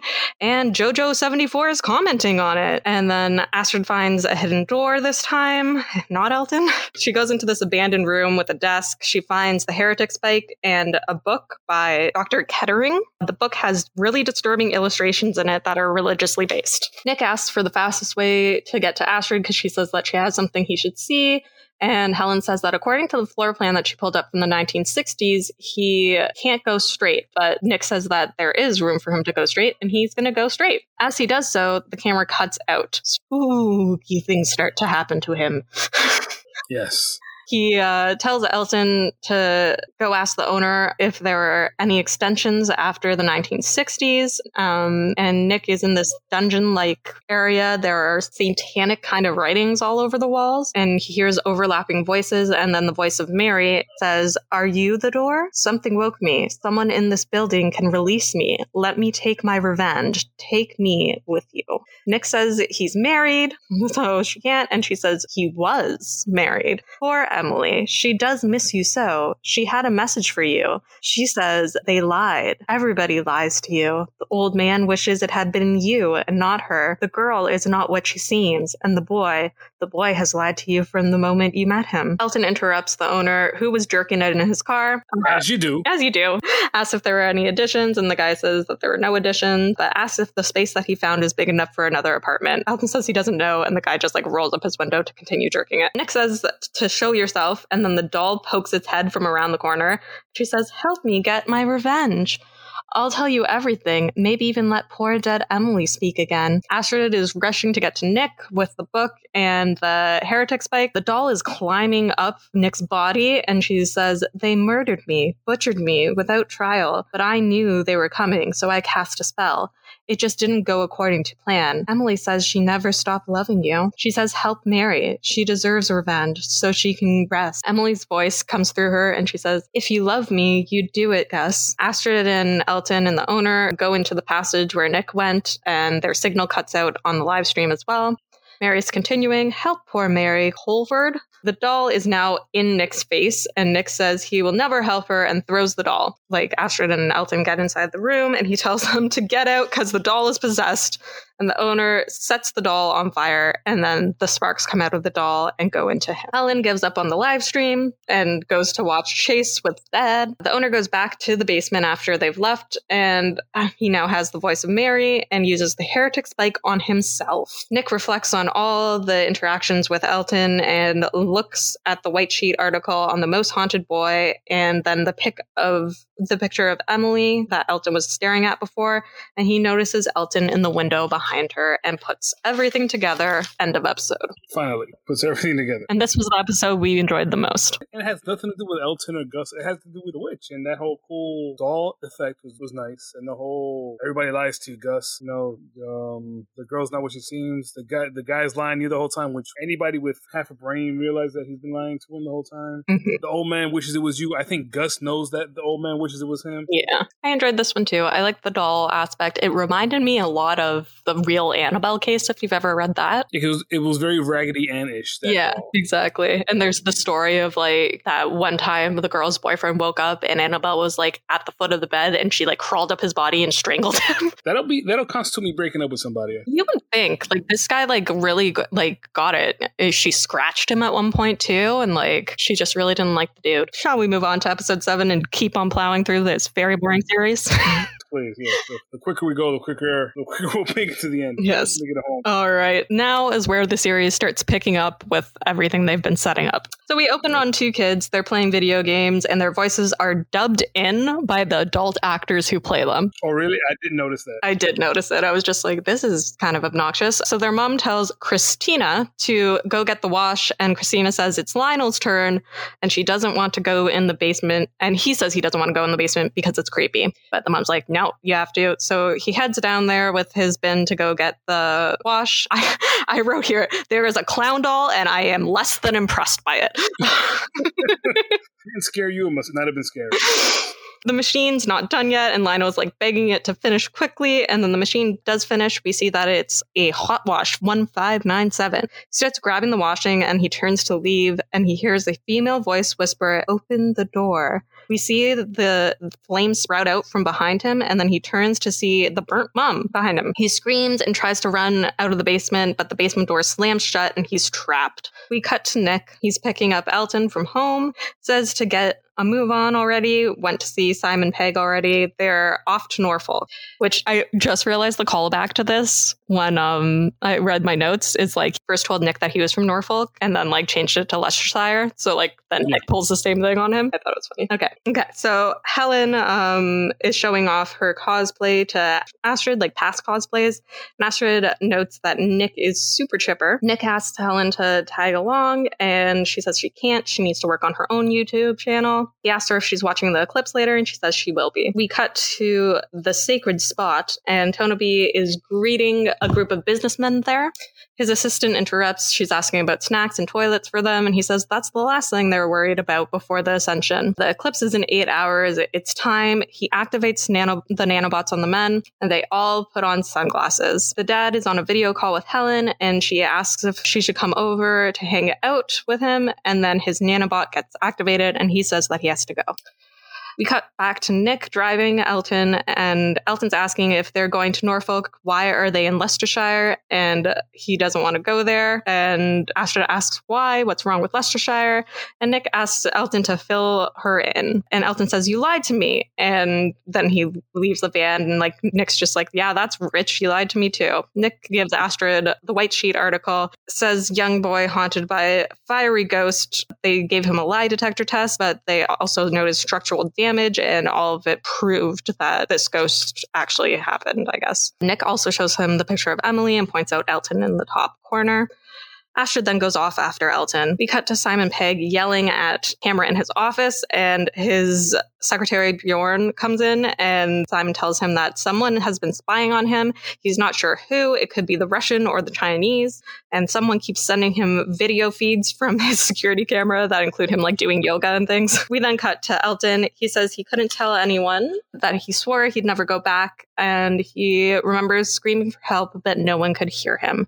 When he escaped, things only got worse. My sister told my mom, my mom told my neighbor, and it escalated from there. Oh, it shows a flashback of like the white sheet article and like journalists like taking pictures of him and whatever. And Elton explains scientists came and took measurements and readings and asked me a bunch of questions. Journalists showed up demanding pictures and interviews. People knocked on the doors at all hours, being horrible and taunting. Some came to help, but just wanted a glimpse of me. Eventually, we ran away and had to change my identity. Nick says, I knew Elton John wasn't your real name. And he's like, It's not. What is it then? Lionel Richie. that whole flashback, I think, is just to explain why Helen is the way she is. Mm-hmm. That shows is basically he got all the attention, she got ignored to the point where she was afraid to go outside. Yeah, that, and I guess like they were being harassed whenever they went outside. So it was like even her family would forget about her. Like they show family pictures, and she would like forget to be. they would forget to put in the picture or things like that, or just be behind a wall, and nobody would notice. Mm-hmm. You see again pushed further and further away from the rest of the family unit. Yeah, and like when they go to run away, they drive away without her, and then have to like come back. yeah, they come back to get her. So Elton says that he's been running his whole life, and he's been seeing things because of that house. And Nick says, "No, it's because of you. You're the door Mary Colford was talking about uh, that she could sense."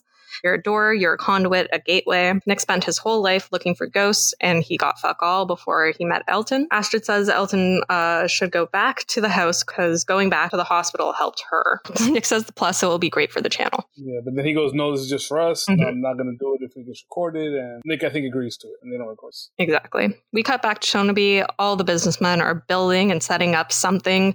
There's like this circle of LED lights, and Tonaby's yelling at them that he wants them to turn red for the eclipse, and like they're struggling to do this. He alludes to not everyone surviving the ascension and says he feels the boundary between worlds weakening as the eclipse draws near, but the Smyle signal will still prevent them from crossing over. The assistant says, What about the page from the book? Chapter 15, verse 97 of the incantation. The signal, and then he says, The signal is stronger even than the magic of the page. Now he knows how to block it. He asks his assistant for a favor. We cut to Helen doing the tutorial on They Live. She says it's crazy sci fi about aliens taking over Earth by controlling people's minds. It's the kind of film where people seem normal but act weird because they're not who you think they are. We cut to the dad with the nanobot in his eye, glowing. We then cut back to Nick pulling up to Elton's old house. Astrid asks about the note that Emily wrote on her paper saying contact Tonaby. Did she know him? And Nick says he doesn't think so. They go knocking on the door and a man answers. He immediately lets them in like he's very polite.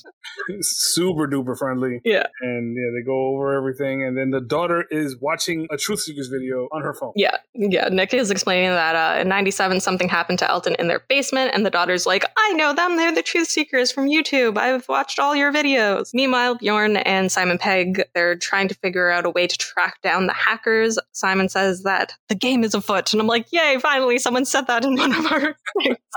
the daughter, meanwhile, brings the gang down to the basement. Elton heads down alone and then he yells, Oh my God! And then they rush down and they find out the reason he yelled that was the basement's not like he remembered.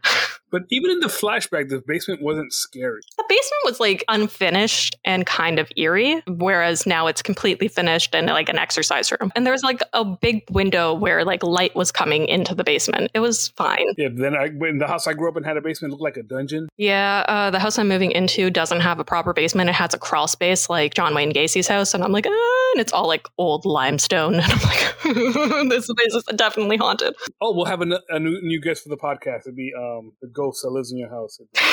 the basement is not like Elton remembered it, and that makes him scream. He says he doesn't feel anything down there, so Nick runs off to get more ghost detecting equipment. Meanwhile, the meter that he left behind starts to detect something. We cut to the Portland Beacon. The assistant is standing on the clock tower balcony, and Tonaby is on the ground. He says that she's not meant to see Eternus, and he starts an incantation that brings on lightning. She goes to hug the pipes that lead down to the machine that Atkins was trapped in, and lightning strikes just like before, and her soul is transferred into the machine. We cut back to Helen arriving at Nick's house to check up on the dad. She sees this weird stockpile on the table that we later find out is in the shape of the sacred place, and it's sitting on the kitchen table, but she can't find the dad anywhere. We cut back to the gang, and Astrid notices that the meter is starting to flicker, and then the lights start to flicker as well. One of them bursts, and meanwhile, Helen takes the chairlift up the stairs. then we see that people are flocking to the sacred place. Nick is rifling in his van for things and missing all of the lights flickering on in the house. Meanwhile, the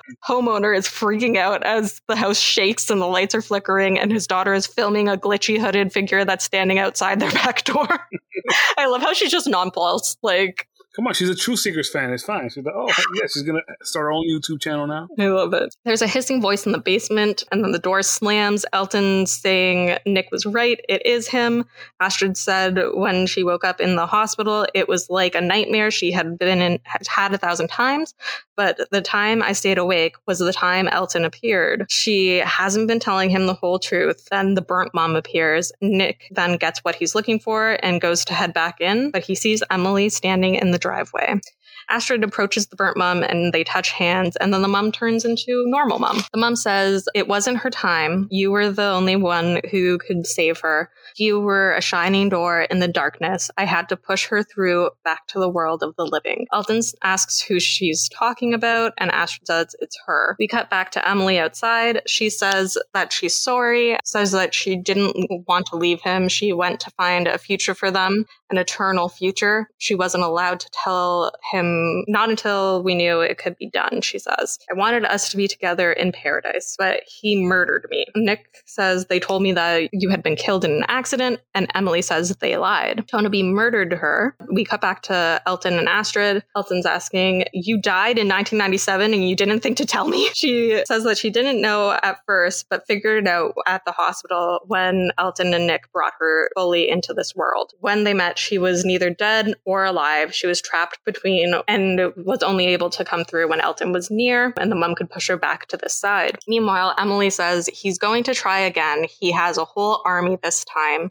Dr. Tonaby is going to blow off the heads of 200 willing volunteers, asks Nick. Uh, and Emily says the eclipse, he's taken their minds. The mom is apologizing for scaring Elton. He says it's okay. He's not scared anymore. The mom says that now that her baby is safe, she has to go, but she's not the only one who got through.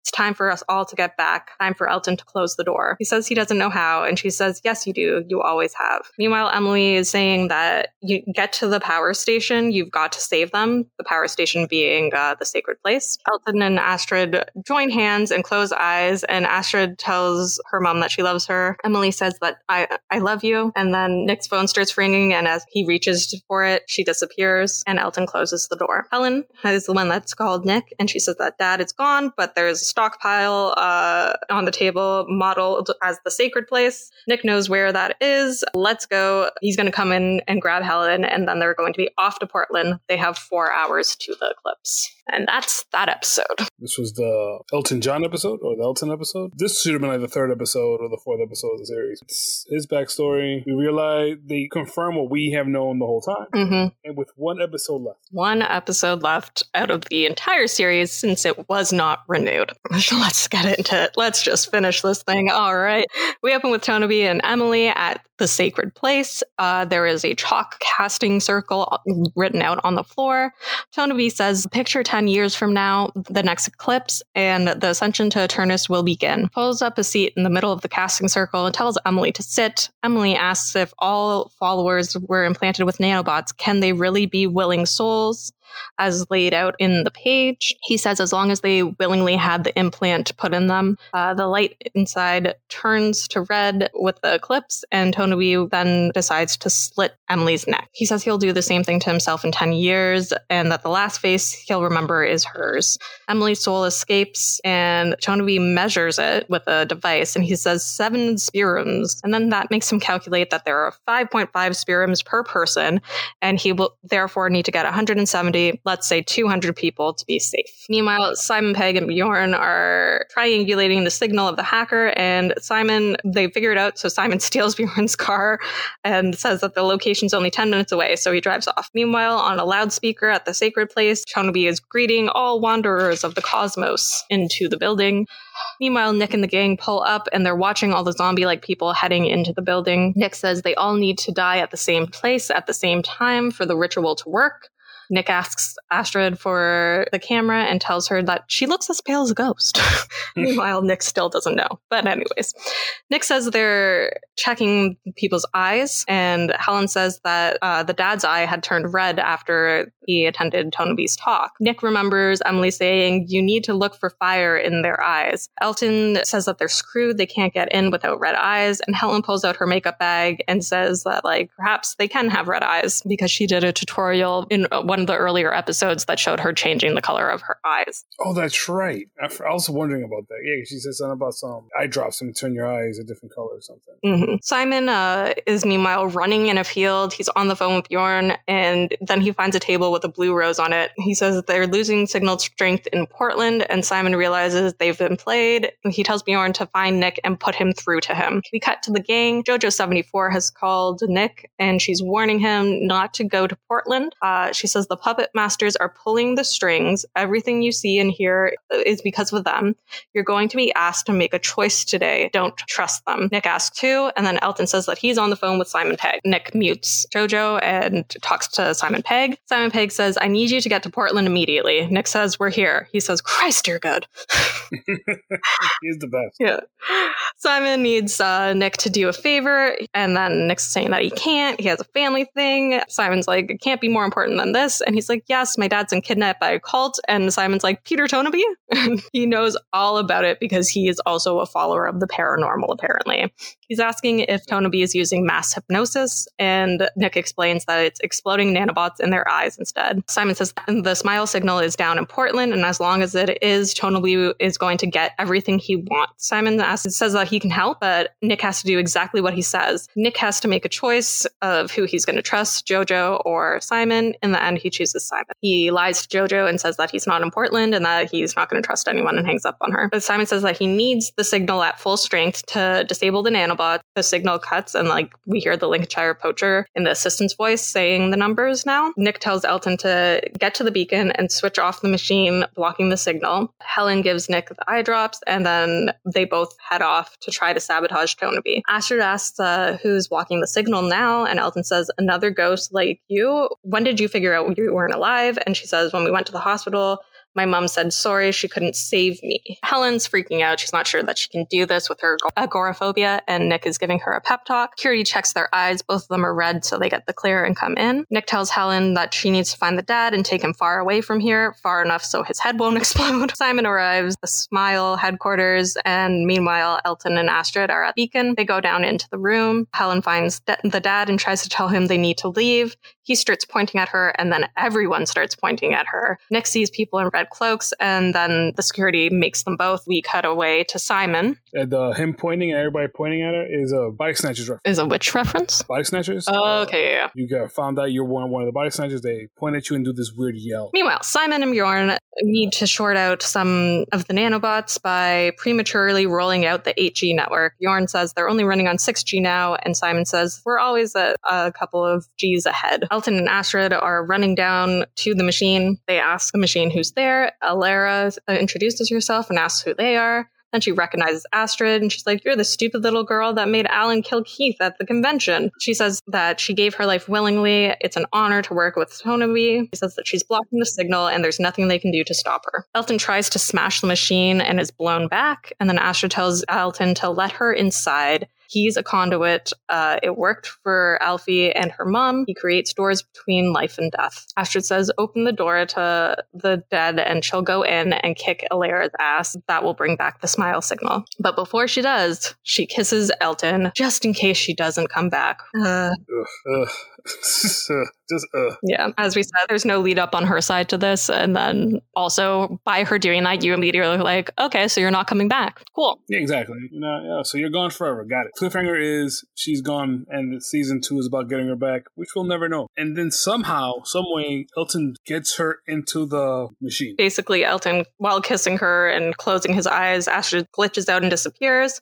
And then we hear her inside the machine, and she's fighting with Alara. Meanwhile, the eclipse is starting, and Tonaby is uh, hyping up the crowd like it's some sort of convention, and they're all like cheering. And then he has two hooded assistants. Uh, they're flipping s- some switches on the machine, and then the crowd stops cheering, and the nanobots are activated. Helen and the dad now both have nanobots, and they're being zombie like. Tonaby starts reading from the page in Latin. He gets mad because the hooded figure behind him is not repeating the lines as he should. He gets very irritated, saying that they've been practicing this for 10 years. And at this point, we clearly know it's Nick. And then Nick attacks the other hooded assistant and throws off his hood and attacks Tonaby with his meter device. Astrid and Alara, meanwhile, are fighting, and the other glitchy ghost with the plague doctor masks appear behind Elton. He goes to close the door to stop them from being coming in. Nick and Tonaby are still sparring, and Nick kicks him where it hurts. We cut to Simon Bjorn. Uh, Smyle Signal is not only to provide broadband fast service, it also blocks against interdimensional exchanges, Simon explains. As long as the signal gets back up, the 8G should pulse through the nanobots, forcing them to short out to protect themselves. The eclipse is now coming. Tonaby bests uh, Nick, and then he says it's time for them all to ascend to Eternus. All of them start raising their hands, and Nick sees Emily in the crowd. Simon and Bjorn are waiting on the signal. Elton's telling Astrid to hurry up. Astrid's telling Alara that Tonaby had conned her. Let Elton bring you back. You can be you again. And then the glitchy figure is creeping up behind Elton. He uses his powers to banish it. Tonaby slits his own throat and activates the bots. Alara decides to unjam the signal. The 8G goes through all the nanobots and they are stopped. Elton then tries to get Astrid back, but he can't. Tonaby is dying. He tells Nick he ruined his life's work. Nick tells him off for murdering Emily, pretty much. And then we have a very sweet moment where Helen and d- the dad snap to, and then they hug each other as they reunite, and uh, they reunite with Nick as well. Elsewhere, JoJo74 turns out to be one of Tonaby's people, and she orders a man to go clean up the mess. Then Elton comes back to get everyone. Nick asks, Where is Astrid? Elton explains that she was a ghost, went into the machine, couldn't bring her back. She's wherever Elfie is. Her mom was the ghost in the basement. Helen asks, So Astrid was the reason our lives fell apart. All the tests on you, why I can't, uh, why I got ill? And Elton's like, Yeah, and now she's gone. Nick says, Well, she's got to still be out there somewhere. We got her back once. Maybe we can do it again. Elton's like, How? Nick says, We're truth seekers. They drive off. And you would think that would be the end, but no. We cut to Simon and his blue rose, and he says to somebody, like, I wondered when you would pay me a visit. And then we see it's JoJo74. She asks, What did he come as? And Simon says, A man. And she says, That wig is dreadful. And I agree. Yep, it is a dreadful wig. Yes, it was horrible the whole way through, but now now we know it was purposefully horrible. yes. She says, At least you wore some clothes this time. Tonaby was a mistake. He was so caught up uh, on the immortality thing, he couldn't see the bigger picture. Simon says, Never send a human being to do a super being's job. And then they decide to go out for a meal. And Jojo says that she's sorry, your precious Ast- Astrid crossed over. And Simon said, I would not want to be her right now. Then the picture that was behind Simon's desk shifts into Astrid's face, and we hear her say, hello. And that's the end of the series. Yeah, not good. Um, it, it had the cardinal sin of any horror thing, and this is a horror comedy. You could be everything but boring. You could be bad. You could be not scary. You can be funny. You could be all kinds of things. You just can't be boring. And this is this is where that's what this is. Because even campy is good. Like any, you could find goodness in a whole lot of places, especially in this genre. But man, once you're bored, like it, you fail, like epically fail. I agree. There was a lot of references to other horror things within it, but like not enough to make it interesting. Yeah, a lot of the plot points, they were just very drawn out and weren't interesting on their own. And then they all got crammed into the last two episodes to suddenly be like relevant for one tiny thing from those plot lines. It was a boring and exhausting watch. You could edit this down into a movie ish, even like a Mhm. like a maybe a two and a half hour movie, and it would be it wouldn't even be good. That's the problem I'm having with it. I think Mhm. because even if I were to make it the best I can with what they have there, it's it would just be okay. Did you watch the trilogy of like Shaun of the Dead? Um, why can't I think of the middle one? Seen Shaun of the Dead. I haven't seen um, World's End or Hot Fuzz. Hot Fuzz is the other one. Yeah.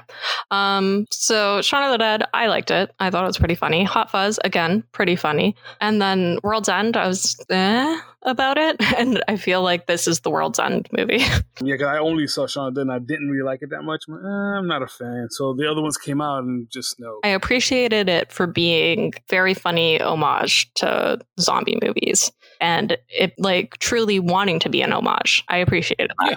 And kind of the same with Hot Fuzz, where it's like you're making fun of cop movies, which I enjoyed because I watch a lot of cop movies, and I'm like, yeah, you, you've got the tropes here, and it's funny. But then World's End was just boring. They have eight episodes. They don't have enough to fill eight episodes of content. Mm-hmm. They stretch it out, and then at the end, they leave you with questions that they had time to answer. Mm-hmm.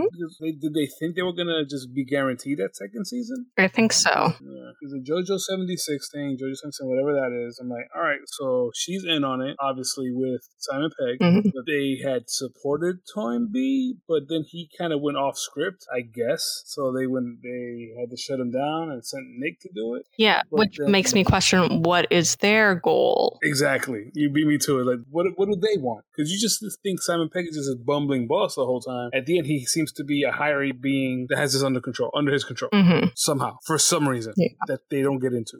Yeah, exactly. Like there was so much filler throughout these episodes and then the last five minutes not even five minutes it was like three minutes yeah. leave you with all the questions because you're like what the heck? Like none of this was alluded to before and then the astrid thing all right so she's being punished i guess and put in a painting for a reason? Yeah really didn't understand that one like how is she haunting a painting and how did she get into the painting? And then yeah. she somehow gets i don't know where their headquarters is but it's not portland. Um what? No but she wasn't in portland she was uh, that whatever the Beacon Hotel was. Yeah, that's Portland. It's in Portland too. Yeah. All right, I don't want to. I wasn't sure. I don't know. So I'm just at a loss. Like, right, what was the point of it? It's besides having the save Astrid thing be the motivating drive in season two. So, anyways, when it comes to the series, I don't think either of us recommend it. there is no reason for anybody to watch this. Thing. No. The sixth episode is cool with the witch, but even then, yeah, like I would tell you if you want to watch one episode of it, watch episode six. You barely need the context of the other episodes because, like, honestly, nothing matters in this series. Mm. No, nothing does. And yeah, and even then, it's not even like it's so good you have to watch it. No, it really isn't. But it's, it's just the best out of these eight. That's all it is. It's just the best one we've watched. What would you rate it out of 10? A two? Yeah, because, yeah, two. Because, like I said, the Cardinal Sin of Horror is boring. You can't be boring. You could be anything. You just can't be boring. Yeah, I would give it a two as well for the jokes that made me chuckle and for the use of a creepy doll. It wasn't scary enough to be horror or funny enough to be a comedy. So I don't know what to do with this. I completely agree. It's just middle of the road for both genres. Man, oh man, canceled with reason. but uh, now, so Jackie. Mm-hmm. Oh well, I mean, I, I, actually, I'll do this. You did a whole lot of heavy lifting today. so next week we start our season two. This one was about the Ghostbusters England, I guess, fighting ghosts. Less entertaining Ghostbusters of England. If anybody ever tells me Ghostbusters two is terrible, I'm gonna tell them to watch this. Yeah. Even though I personally like Ghostbusters, Ghostbusters two. It has Vigo. but anyway, next week we will be starting season two with the Paranormal Activity franchise. Yes, and I really enjoyed this franchise. I have only seen the first three movies, though, when I say that, where I think movie three is the best out of them that I. All right. But me, I have I think I might have watched half of the first, but I don't remember which version of the first one I watched because they have different endings. Yeah, that is fair. And I, whenever I talk to people, I ask them which ending they saw because depending on the ending, there's good endings, there's bad endings. But I really liked the first movie when it came out. As we've already discussed in this episode, I'm a ghost person. I, I mm-hmm. enjoy the paranormal. And when I was a child, a house that I lived in, I believe it was haunted. And we had very weirdly similar experiences to some of the things they mentioned in this film that it got under my skin and creeped me out. We're in a good place. We're in a good place. I have not seen the rest of them, so this is going to be treading new ground for me. There's six of these coming up, so we have our next six weeks planned out. Mm-hmm. It's going to be a ghostly six weeks. we got this. Spooky. So spooky. So very spooky. um, so, Jackie? Yeah. Where, where can we be found? Where can we be found? Well, you can join us on the Facebook group. We would love to have you on the Facebook group. You can join us at a series of horrors, or you can join us on Instagram, also series of horrors podcast. And what if they want to reach out to us and tell us something. You want to reach out to us, talk to us, um, they can. Like I said, Facebook Facebook group is great, but also if you want to email us something more personal, sounds bad, but something else, just want to email us. Hey, we're, we're more than happy to hear from you guys. It's it's going to be at series of horrors at gmail.com. Also, that's for movie suggestions, podcast suggestions, just to say hello and hi. What do you think of this? What do you think of that? Which, if we get some stuff, we might even start addressing them here, maybe. Ooh, if you want to send me your own ghost stories, I love that please do. oh yeah, see, you can do that. You send me recipes, as I said. Mm-hmm. Also, don't forget to rate, subscribe, thumb up, star, tell a friend to tell a friend to tell a friend. Mm-hmm. Let them know. Please do. But I guess that's us for this week. It's been fun. Yes, it's been it's been a good one. So guys, uh, see you guys next week, and have fun being ghostly or something. Maybe have fun haunting your own house because we're all stuck at home. Ooh, spooky. All right. We'll see you. Bye.